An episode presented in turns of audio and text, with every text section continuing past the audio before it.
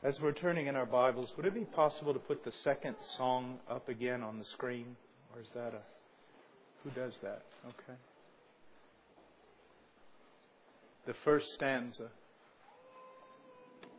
All right. We'll be in 1 Thessalonians chapter 4 again. And uh, this will be, Lord willing, the last sermon that we have on this dreadful subject, but absolutely necessary subject of sexual immorality and the need for us to be pure. But before we go to our text, I just wanted to point something out here. I hear the words of love. I gaze upon the blood. So often we can tame these kind of statements. We can make them so clean and so picturesque. But I want you to think for just a moment exactly what you're saying when you say that I am gazing upon his blood. I want you to think about a Roman cross.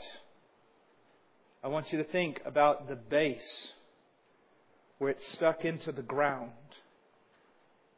the hardened clay around the pole, the rough of the wood, the blood that is literally has gushed all over the ground and made it so that Roman soldiers are slipping and sliding to simply pull him down. I want you to think about a massacre. Because only through this kind of death do we have peace with God.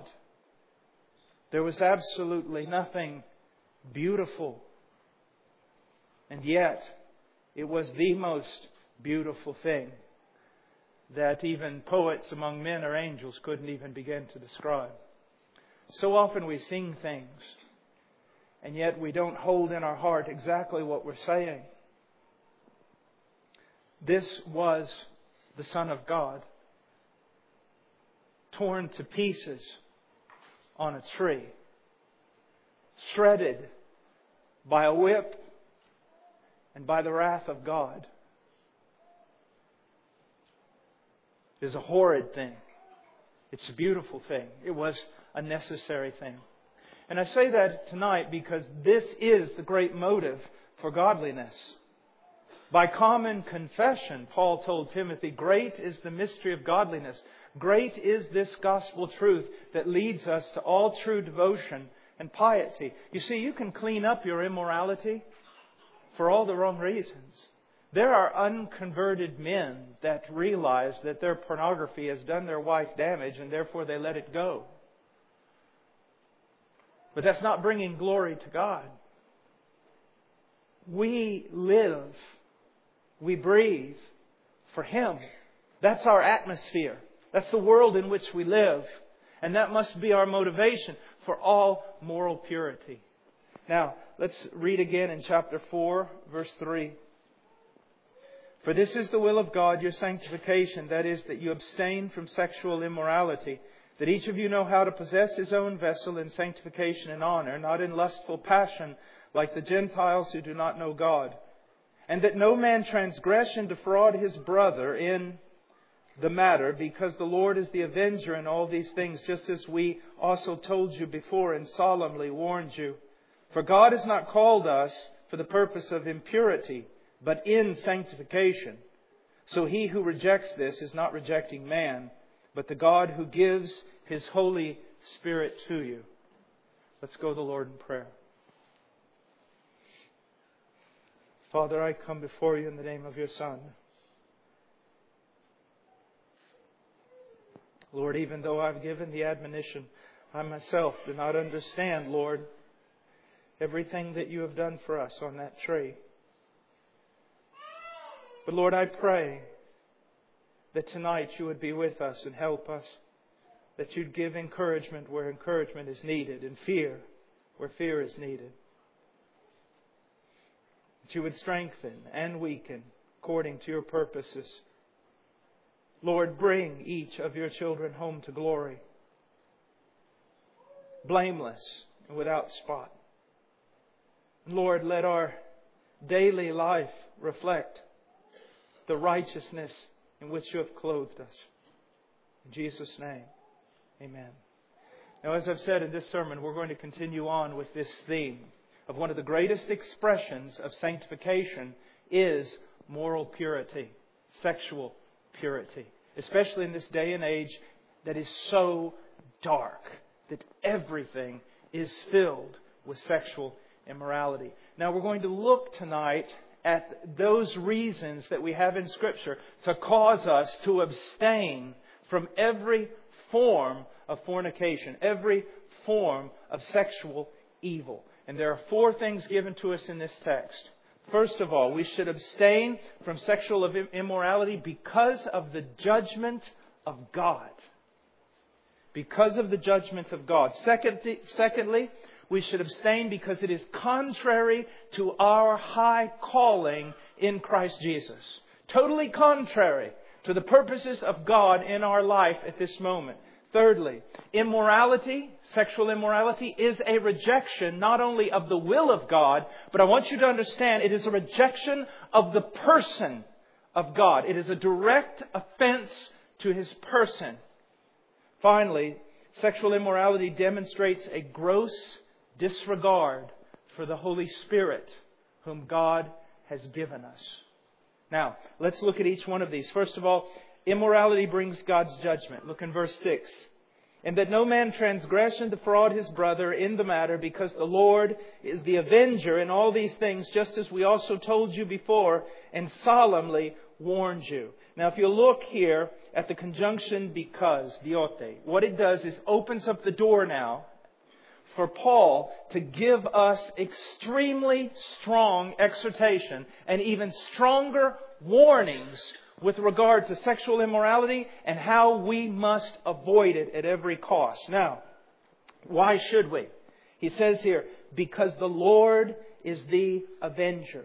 In this context, the Lord is referring to Jesus Christ himself. And with this, it helps us begin to maintain a balance, doesn't it? We hear of Jesus as the shepherd, Jesus as the Savior, Jesus as full of grace and compassion and mercy. Jesus, the friend of sinners, and all that is true. But Jesus is also the avenger. And he takes vengeance and brings judgment not only outside of the church, but he works it inside of the church. And therefore, those outside with hardened hearts are told that they must fear him, but also, those of you who consider yourselves believers must walk in a healthy fear of the Lord. Now, the word avenger here comes from the Greek word ekdikos. What does that mean? Ek meaning out of, dike meaning justice. The idea of bringing out justice. And that's what the Lord does among His people. Now I want to look at two Greek scholars to give us a good idea of what avenger means. First, Mounce now think about this in the context of who it refers to Jesus Christ. One who dispenses judgment and inflicts punishment. And never forget, Paul's giving this warning in the context of the professing church. Jesus is one who dispenses judgment and inflicts punishment. Also, Hiebert, one who extracts legal justice from a culprit. You see, these things are very important to understand if we're going to understand who this resurrected Lord truly is. Now, the only other place in the New Testament where this word, avenger, in the Greek is used is in Romans chapter 13, verse 4. And it's used with reference to the government. Now, I'm just going to read to you the passage. For it, the government, is a minister of God to you for good but if you do what is evil, be afraid.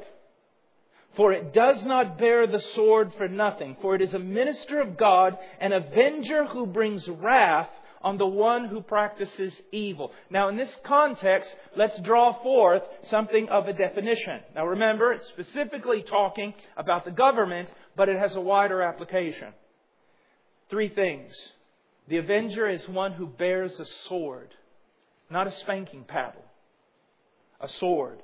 Secondly, he brings wrath on the one who practices evil.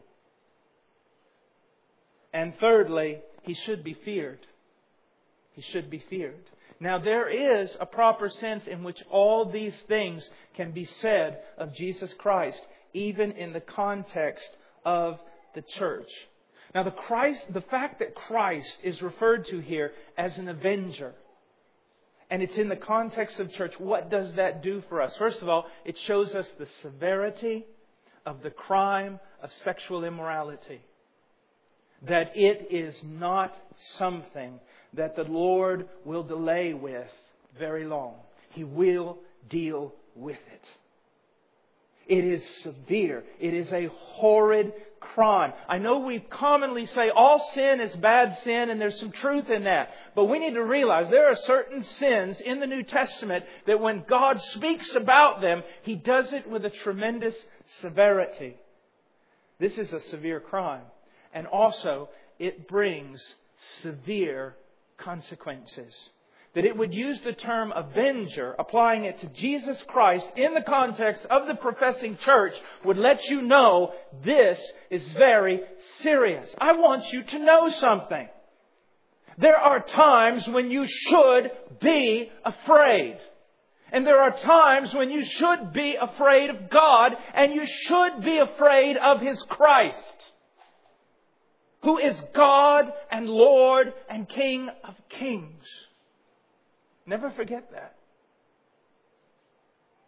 You and Jesus ain't got your own thing going. Jesus is not your buddy. He loves you with a love that goes beyond poets. But remember who He is. He is your elder brother. But your elder brother is the Lord of glory. Now, how do we explain the fact that this word avenger is used of Christ, but in the context of the professing church? Well, I want us just to look at two things. First of all, the one committing sexual immorality. It is very, in, in the professing church, it is very possible that his practice of sexual, or her practice also, supplies to women also. That his or her practice of immorality is just exposing a deeper root problem of unconversion, that this is a false convert. That could be the possibility. And in the case of a false convert within the church, Christ treats them as an unbeliever, and the justice is punitive and can be described as wrath. He will clean his church of such a person. But the text can also be referring to a believer. And in the case of a believer, this vengeance that the Lord takes will manifest itself in what we know of as redemptive discipline. But here's something that I want to point out. You see, when I talk about the Lord as the avenger and the Lord pouring out wrath on the unconverted in the church who's contaminating the church with sexual immorality, when I use the word wrath, you have something of a fear, but you say, that doesn't apply to me. And so when I use the idea of discipline, you go, whew, that's not so bad. You've got a very poor understanding of discipline. You have a very wrong understanding of discipline. Because discipline in the people of God and in the church of Jesus Christ can be terrifying. Redemptive? Yes. But terrifying. I want to just read to you Hebrews 12:6. Just listen. Speaking about the believer and the Lord's discipline. For those whom the Lord loves, he disciplines and he scourges every son whom he receives. Mastigao. It means to beat with a whip in the context of, of this area of the world and at this time, people were whipped. Not only in the Roman culture, but in many cultures. And we're talking about someone who is strung up with both arms spread out, their back made bare. Possibly they are tied over a log or a rock in order to expose the fullness of their back. And they are whipped until their back is shredded. And they had it down to a science so that they knew one more stroke will kill them. And therefore we stop. So when we talk about the Lord's discipline, I don't want you to just breathe a sigh of relief and think of it as a spanking. He truly knows how to discipline His people. Listen to another text in Hebrews, chapter 10, verse 30 and 31. For we know Him who said, Vengeance is mine, I will repay. And again, the Lord will judge His people. And it is a terrifying thing to fall into the hands of the living God. Do you see what's being said here? Now, there, there, there's something in me that would be prone to say, I'm going to dissect this, I'm going to make it easier, I'm going to try to explain it away. But no, I want you just to hear the text. Because it is in the context of the believing community. And you need to know this. You need to fear sin. You need to fear sexual immorality like the plague. Worse than the plague. Because someone can die of the plague and it not be their fault. They'll not be held accountable on the day of judgment. But in sexual immorality, you will. You will. Dr. D. Michael Martin, New American Commentary, he says this. Now listen. The objects of this divine retribution are the members of the church who have violated God's commands and wronged the brethren. Divine judgment is inescapable even for those who are in the church. Salvation does not grant believers the right to sin without suffering the consequences. If we only had a handful of men that feared nothing but God and sin, could turn the world upside down.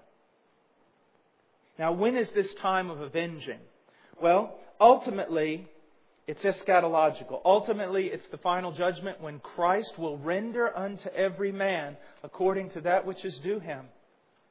There is so much about the final judgment of the believer that I cannot explain to you.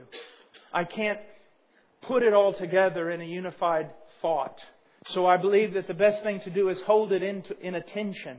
The fact is that we will stand justified before God. The fact is we will be judged and each man will receive according to what he has done, rendered unto him. Not with regard to salvation, no, but with regard to something that is very important because it's repeated over and over and over again. I want you to know you will stand before God. You will be judged. Yes, His blood will make way for you. His, judge, His blood is sufficient. But know this you will stand before Him. And not just with regard to sexual immorality, our slothfulness, the sins that we allow to continue on in our lives like weeds that we do not root out of a garden, on and on. I want you to know. These things are to be taken seriously and you need to deal with them and so do I. I would not be a minister of Christ if I stood up here and just basically told you, don't worry about the day of judgment, it'll be a cakewalk. No. You'll be peeled back and everything will be exposed. So understand this. It's a serious, serious thing. Now, I said that ultimately this vengeance is eschatological, but it also can be temporal. This has been seen throughout the history of the church. It's been seen in many churches, even as we speak here, and it's seen in the scriptures. There are times when Christ simply comes, and he comes in judgment. This is specifically set out for us in the book of Revelation, chapter 2 and 3, when he is speaking to the churches in Asia Minor. He says some very, very hard things. I want to give you just something from the, third, the church in Thyatira. Listen to what Christ says. But I have this against you, that you tolerate the woman Jezebel, who calls herself a prophetess, and she teaches and leads my bondservants astray, so that they commit acts of immorality and eat things sacrificed to idols. I gave her time to repent, and she does not want to repent of her immorality. Behold, I will throw her on a bed of sickness, and those who commit adultery with her into great tribulation, unless they repent of her deeds and I will kill her children with pestilence, and all the churches will know that I am he who searches the minds and hearts, and I will give to each one of you according to your deeds. Now look at that. And one of the greatest proofs that God is not among a great majority of evangelicalism today is because we do not see these kinds of judgments in the church. We don't see it. People go on and on in their sexual immorality and there's affairs and fornication and adultery. And the church just goes on. But when the church is truly belonging to Christ, you can see terrible things frightening things. God will expose it in a moment. Even though it's been a sin of years, He'll expose it in a moment and deal with it publicly so that others will fear, so that other churches will fear and other believers will fear. You need to realize this, all of us We need to make our way right with God. We need to take sin seriously.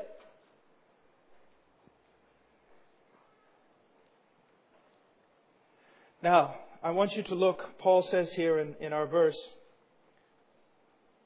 just as we also told you before and solemnly warned you.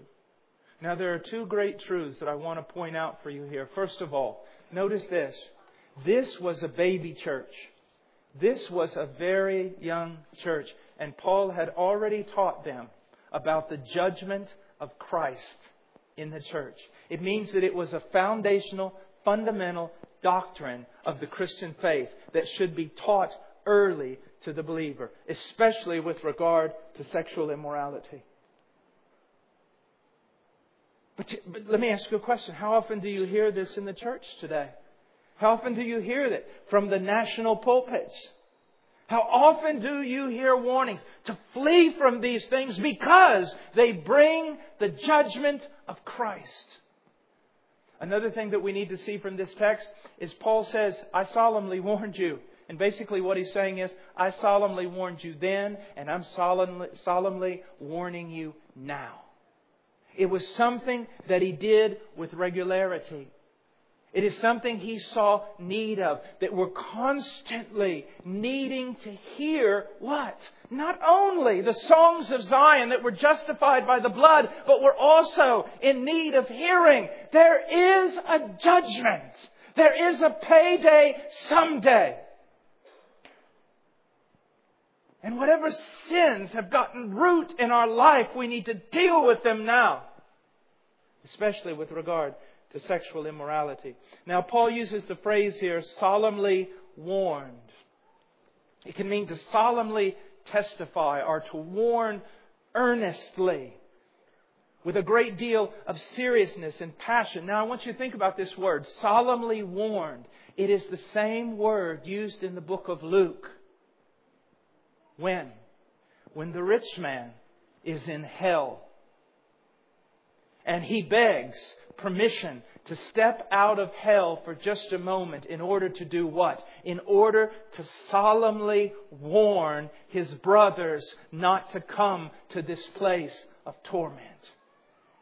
Now I want you to think about this. If someone had the opportunity and the will to come out of hell to warn someone they loved, how would they do it?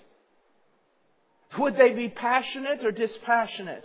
Would they be earnest or would they be apathetic? They would have the greatest degree of earnestness. They would be like a man screaming at a child to get off a train track before the train passes.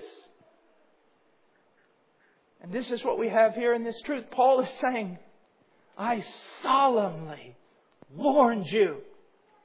And I solemnly warn you again and again and again.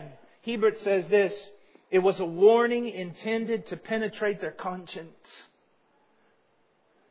One thing about preaching that's true it is not just intended to inform, it is intended to pierce the conscience and transform. And that's why the preacher is so pitiful, because apart from the power of God, that's not going to happen. I pray tonight that the Spirit of God would do more than the words of some small preacher that you would have some sort of a fear with regard to these things. You would avoid them like the plague. Calvin said, Men's dullness is such that unless they are struck forcefully, they have no sense of the divine judgment. It's right. Sleeping, sleeping. Wake up, sleeper. Wake up. realize how awful this is. There's warnings all through the Bible with regard to sexual immorality. Let me just give you one. Proverbs 6. For why should you, my son, be exhilarated with an adulteress and embrace the bosom of a foreigner? And he's talking about sexual immorality. And then he goes on to say, For the ways of a man are before the eyes of the Lord, and he watches all his paths. There's nowhere you can go to commit these things that the Lord does not see you and take it to account. Nowhere. You can hide from your wife, you can hide from your friends, you can hide from a religious community. You can hide from all of us, but you cannot hide from Him. That all of us would have this hyper consciousness of the omniscience of God, because it is a great bulwark against sin. It will protect us. And then he said, His own iniquities will capture the wicked, and he will be held with the cords of his sin. This is terrifying. Held with the cords of sin. Bondage. And what does a believer have to do with this sort of bondage? Christ has saved us to make us free. Hiebert, again, the first reason appeals to the fear of the consequences of disobedience. So many people, when you talk about you need to fear God and stop doing that, they go, well, that's not really a motive. It is a motive. It is a motive. It's a true motive. It's a motive that can save your life. Hiebert says the first reason appeals to the fear of the consequences of disobedience. Now listen to this. Paul might have appealed to the bitter physical, psychological, and social consequences of immorality. He could have said, You're going to hurt your wife. You're going to hurt your husband. You're going to hurt your children. You're going to do this. You're going to do that. It's going to mess up every, all your plans. That's not what Paul did. His emphasis rather is eschatological. The coming judgment day. A just God and a coming day of judgment are factors that cannot be left out of consideration when dealing with moral problems. Why would John the Baptist come and say, flee? Why would the prophets say, flee from the wrath to come? Now, let's go on to our second reason for avoiding immorality. It's contrary to our high calling. Look in verse 7. For God has not called us for the purpose of impurity, but in sanctification. Now, the first reason Paul gives to avoid immorality is what? The fear of the Lord. Judgment. You're going to stand before God. And that is a valid reason. But there is a higher and nobler and even more God honoring reason. What is it? The kindness of God. And the high calling that He has given us. Us. Look at us. Not many noble, at least in this pulpit, me. Not many wise. Commoners. Less than commoners. But look at the high calling that's been given to us. Some of us, drunks, fornicators, drug addicts. But look at the high calling that has been given to us. We should never go back. We should never go back. It is contrary to what's been done to us by God. Now, I want to look at this as the text does, first negatively and then positively. Negatively, for God has not called us for the purpose of impurity. Now, there's a passive voice here. And what it refers to is that the calling, our calling, was God's design. It was God's doing and it has involved in it God's purpose. And that purpose that God has for you, believer, has absolutely nothing to do with sexual impurity. Nothing. They are complete opposite ends. They are contradictory. They do not go together. You cannot take sexual immorality and somehow fit it somewhere into the Christian life. You cannot. It has to be eradicated immediately. It doesn't fit into God's purpose and God's plan for you. Now the word impurity here, akatharsia, what does it mean? It's a word that can be translated uncleanliness, lewdness. It refers to that which is filthy, that which is dirty. Now, why am I saying this? Because I want us to see sin the way God sees it. I want us to see sexual impurity the way God sees it as lewd, as filthy, as disgusting, as revolting. Now, do not take me wrong. God created sex. And in its proper context, it is holy, it is pure, it is a gift from God. But outside of those parameters that God has set, it is lewd and filthy. Now, the same word here, uncleanliness or impurity, is used in Matthew 23 27 Woe to you, scribes and Pharisees, hypocrites, for you are like whitewashed tombs which on the outside appear beautiful, but inside they are full of men, dead men's bones and all uncleanness. I remember two times in my life, and both of them were in Peru. I walked into a cemetery years and years ago, back in the early 80s, into Peru in a cemetery, and they had been working on a body that apparently they had just forgotten about or left and I walked in there, and there it was, right in front of me, a rotting corpse. Then, well, I could say a third time. I remember one time a friend of mine thought his brother had been killed in the war, and so we went to the morgue together. I will never forget the grotesqueness of what I saw in that place. I Remember one time Charo and I were stranded in the city of Trujillo because of a great flood, and it had washed all the tombs up, and they floated into the center part of the city. Now, the world, what does it do? It, it takes sexual immorality and sensuality and dresses it up in the body of a beautiful woman or in the body of a handsome man. I have to say both of these things because I want you to know that our society is becoming so corrupt that it's not just men anymore that deal with these kind of issues. It's women. The world will dress up sensuality in some beautiful body but what you need to see in God's eyes, it is a stinking, rotten corpse. A woman without discretion, it's like a gold ring and a pig's snout.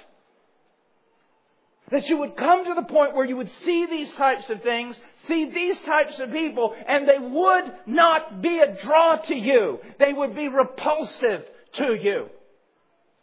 And I am really, really sick and tired of hearing ministers say that that stuff really is beautiful and you just have to fight it. Now, none of us are immune to it, but I want to tell you something. If you're renewing your mind in God's Word and you're growing in Christ, you will reach a point, young man, you will reach a point, young woman, where it is repulsive to you. That you do see it like God sees it. He's called us to change, not just to cope so tired of that psychology that's entered into the church today. Well, just cope. Just cope. No, overcome. Overcome these things. Now, positively, why did God call us? Not for sexual impurity. So we would expect he would say then in the next phrase, but for sanctification. But that's not what he does. He says, not for sexual impurity, but in sanctification, in holiness, in consecration. It's very difficult, but here's basically the meaning that some of the, well, that a conclusion I've come to personally, but also that is backed up by others, uh, better and greater scholars than myself. It means that believers have been called into a sphere. It's a locative, into a sphere or a realm of holiness. And that in this kingdom in which we now exist, holiness, well, let me put it this way it's the atmosphere we breathe. This kingdom of Christ is a kingdom of holiness, a sphere, a realm of holiness. That we've been called out of, translated out of a kingdom of darkness into a kingdom of light, and we should be lights. We should be light and we can be light. Do you understand me? Just stop this idea of cope. Yes, there are struggles in the Christian life, and they'll be there all our lives. At the same time, though, we are overcoming these things. We are growing. We're not just here to cope. We're here to have victory. And victory does not mean material prosperity. Victory means godliness, conformity to Jesus Christ.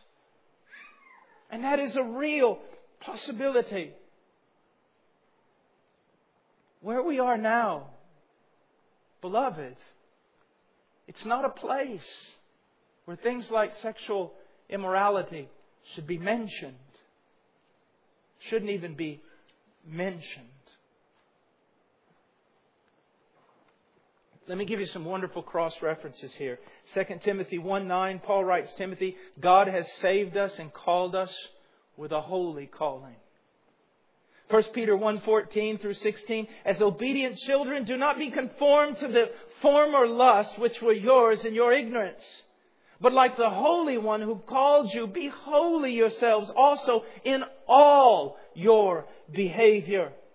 Because it is written, You shall be holy, for I am holy. I could give you so many more, but we simply don't have time. But the whole Bible is crying out, not just for you to get back into the garden, but for you to reflect the purity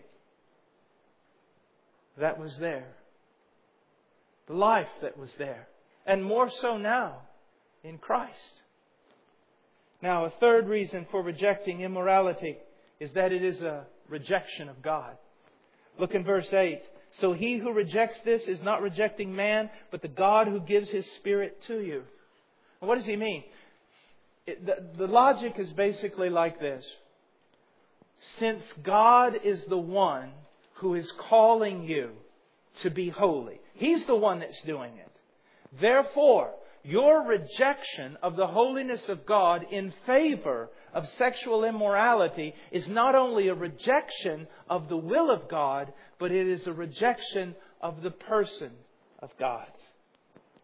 Now, the word rejecting comes from a Greek word that means not only to reject, but to annul, to set aside, or to treat something basically with contempt, as though it were something of no or at least little account. With regard to God's commands, what does it mean? It means to reject God's commands, to annul them, to set them aside. And this is where, again, immaturity is when you will see people who are so strict in one tiny little area of their life, nitpicking, eating other people alive, and yet on the other side, gross sin. Because they've decided that certain commands they're going to grab a hold of, and other commands they're just going to annul.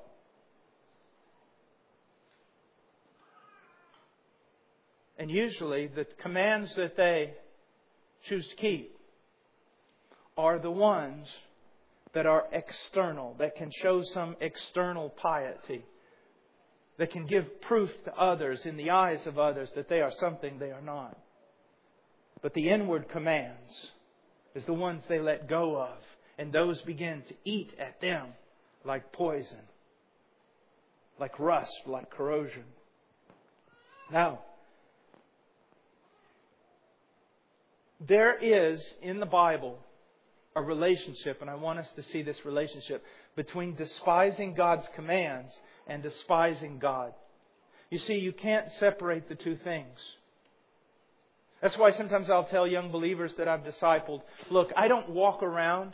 I love the law of God. I meditate in the law of God, the law of God, but I don't walk around thinking I'm going to break this rule. I'm going to break this rule. I don't want to break this rule. I need to be careful. I look at it personally. I walk around as realizing I'm a, temp, I'm a temple of the Holy Spirit, and I don't want to offend a person. It's not so much breaking a rule as it is breaking a rule and offending a person who dwells within me. I want to show you the relationship between despising God and despising His commands. In Malachi chapter 1, 6 and 7, verses 6 and 7, listen to what it says. A son honors his father and a servant his master. Then if I am a father, where is my honor? And if I am a master, where is my respect? Then he goes on, says the Lord of hosts to you, O priests who despise my name. But you say, How have we despised your name? You are presenting defiled food upon my altar. But you say, How have we defiled you? In that you say the table of the Lord is to be despised. Well, how did we, what are you talking What he's saying is this You despised me when you despised my commands. The way you look at my word is the way you look at me. That's just true. How many times have we heard from friends and spouses, look, don't talk to me about what you're going to do. Just do it. Prove to me. Prove to me by what you say. By your deeds, prove that it's true. And we need to realize that. The way we look at God's commands says a lot about the way we look at him. Leon Morris says this The person who takes sexual sin lightly, who sees it as something that does not matter much, is in effect treating God as of no account, for the prohibition is his. Now,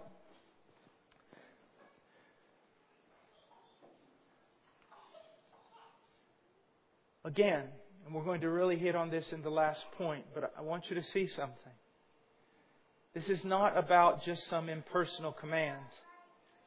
It's not about, well, if I do this, I'm going to mess my life up, or I'm going to hurt my wife, or my family, or, or my husband, or my family, or whatever.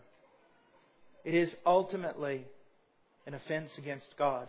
David sinned against himself, his wife, Uriah, Bathsheba, their family, Israel, everything else. He sinned against everybody, but what did he say? Above all things, I've sinned against you. And I want you to look at this in the context not just of an avenger, but as a gift giver, as a father, as a brother, as someone who died on Calvary for you. Look at this personally, relationally. Why am I not going to commit this sin? Because it offends the one who is at this moment present. See, if we would just really grab a hold of the omnipresence of God, it would really change things, wouldn't it? Because a man does not commit adultery in the presence of his wife. He's going to look for some place she is not. Well, would you commit it in the presence of God? You say no. Well, then, do you not understand the doctrine of omnipresence? He's everywhere, in His fullness, all the time. And children, listen to me. You think that because your parents don't see you, or someone doesn't see the inner workings of your heart, or the motives, or what you're saying, or how you're hurting someone else, you think your parents don't see that. Are you really that foolish, young child? Do you not know that God sees you. He does. Takes it into account. Now, fourthly, immorality demonstrates a gross disregard for the Spirit whom God has given us. Verse 8 So he who rejects this is not rejecting man, but the God who gives his Spirit to you. Literally, in the Greek, it's present tense. He says, the one who is giving you the Holy Spirit. Now, this does not mean that God is continuously giving us the Holy Spirit. The reason for the present tense is to denote something constant about God. God is the giver. Always has been, always will be. If someone has the Holy Spirit, if someone is blessed with the Holy Spirit, it is God who is the giver of the Holy Spirit. Also, it's in present tense to denote that God is continually working through the Holy Spirit in the life of His people. And why? To make them holy. To make them holy. And do you see why now sexual immorality is such a contradiction? When the primary purpose of God in your life is to make you like Jesus, which is just another way of saying to make you holy. And that God has given us the Spirit, not just for uh, comfort, not just for encouragement. The Spirit is constantly working to do what? To make us holy, to transform us into the image of Christ. Now, I want us to look at four possible applications here. What happens when someone involves themselves in sexual immorality? What happens? What does it demonstrate? First of all, it demonstrates ingratitude, an extreme lack of appreciation for the God who has given us the most indescribable gift Himself in the person of His Spirit. We must ask ourselves is this how we repay God? Is this a proper response? Secondly, there's a nonchalant attitude toward His holiness. Now, if you look in our text in verse 8, the phrase, who gives the Holy Spirit to you, is literally this who gives the Spirit of Him, the Holy One, to you. The entire structure of the text is to give emphasis to one main controlling idea. And what is that? There is a reason why the Spirit is called Holy Spirit. The emphasis here is that the Spirit is holy. I find it, I find it at least noteworthy that we don't hear much about Holy Father or even Holy Son, even though they are holy, holy, holy. But it isn't amazing that when we talk about the Spirit of God, it is almost always the Holy Spirit. We know He is God's Spirit because His chief characteristic is perfect holiness. All other spirits are what? Unclean spirits. But the Holy Spirit is holy. Even the emphasis on holiness in the conception of Christ through the Holy Spirit.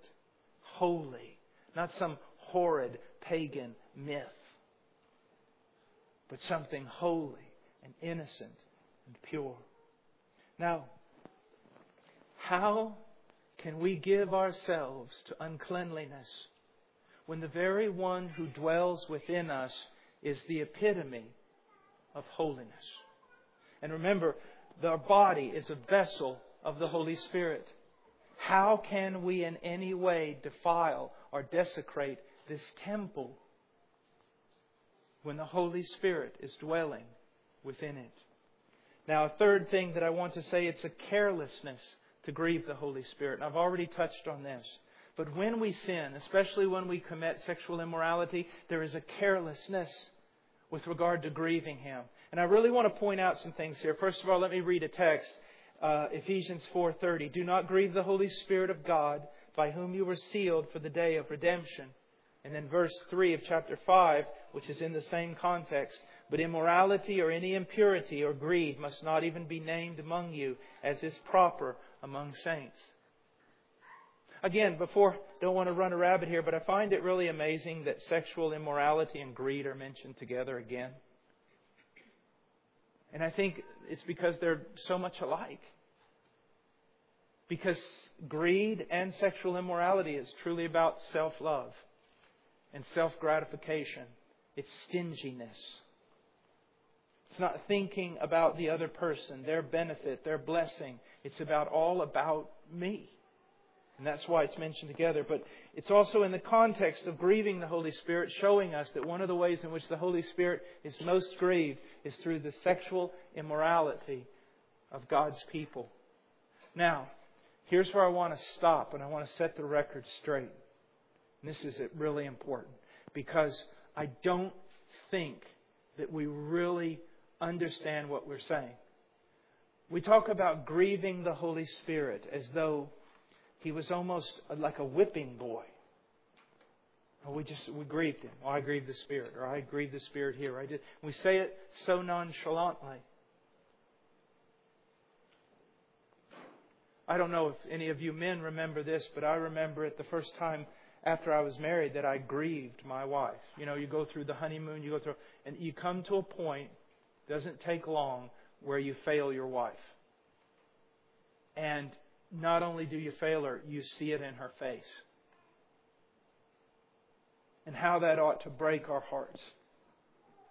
And yet we say so nonchalantly, Well, I grieved the Holy Spirit, as though it were some small thing.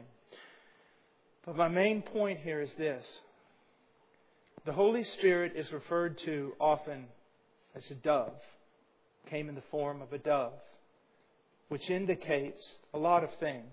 One of the things is that the Holy Spirit is so easily offended. But don't take the example any further.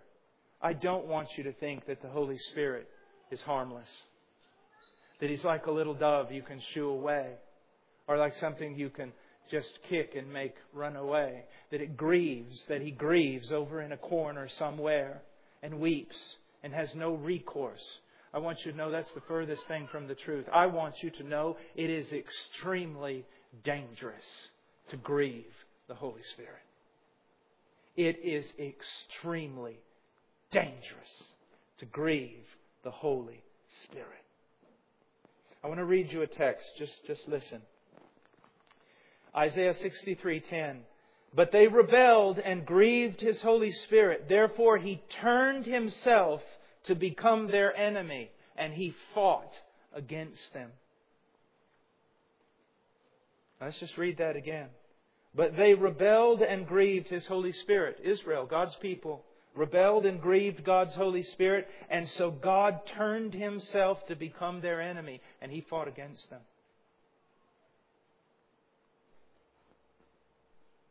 God does not take it kindly when we grieve his Spirit. It is an offense.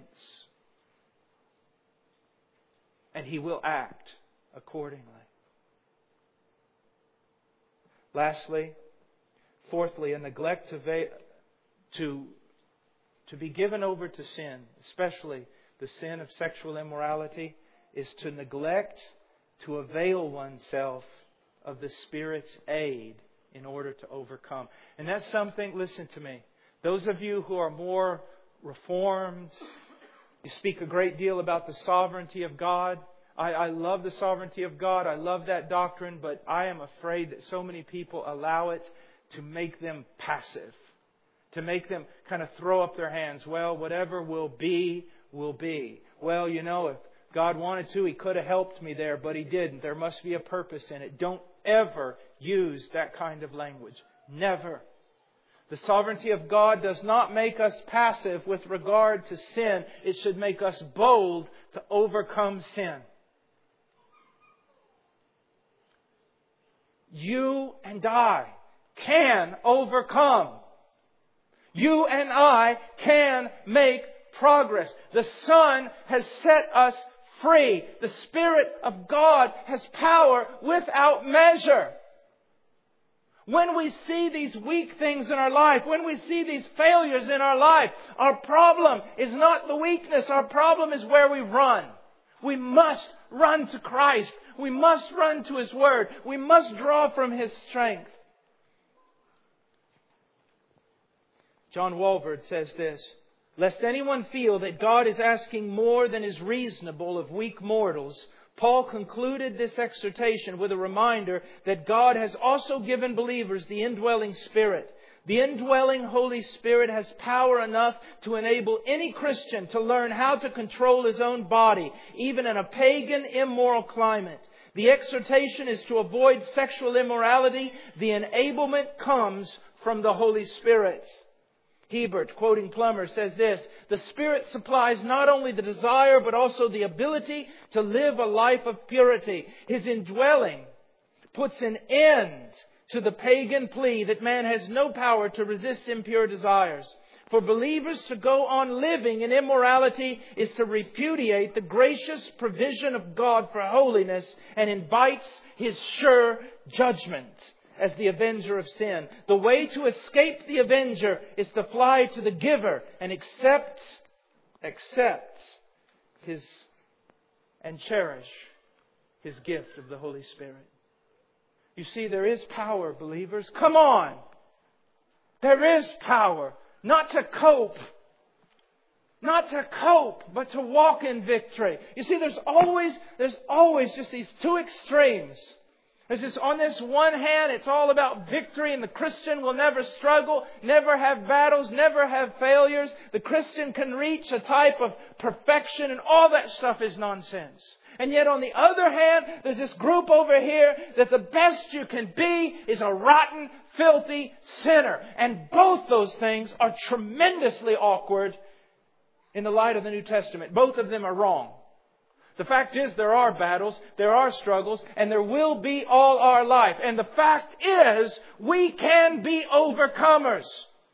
We can gain ground. We can root out these things in our life. And I want you to see that. I don't want this church just sitting there. Like some stimuli response plant without a brain. I want us to see we can take these sins in the power of Jesus' name, in the power of the Holy Spirit. We can get victory. And don't look behind you. Don't say, I've made so little progress. So when did, when did your past start defining what your future was supposed to be? God's Word defines our future. Okay, you and I have not availed ourselves as we should in the past with regard to holiness, but that doesn't dictate how our future will be. We can be more, more loving, more merciful, kinder, gentler. We can control our mouth. We can control our attitudes. We can walk in the fullness of the Spirit. God's not done with me. He's not done with you. We can be so much more, and you ought to rejoice in that. There is power without measure. Yes, counseling is necessary. Yes, talking to other brothers and sisters in Christ, but I'm, I'm sorry. The great need is just the working of the Spirit in our life. Running to Him in prayer, calling out to Christ renewing our mind in His Word. And sometimes, I know this sounds very humanistic, but we need to hear it because we're so about sovereignty. Sometimes you just need to, you just need to do it because you can, because of Him, because of Him. Be encouraged, saints. Go out there now. Attack this stuff. We always think of battles, don't we? As you think of battles as evangelism, battles and missions, battles in growing a church, battles in doing this. No, the primary battle is within you. Those sins that have hampered and hindered you, write them down. Go after them. Not in a sense of just picking each one and trying to find some method of discipline. No, but laying them before the Lord growing holistically in the scriptures, renewing your mind.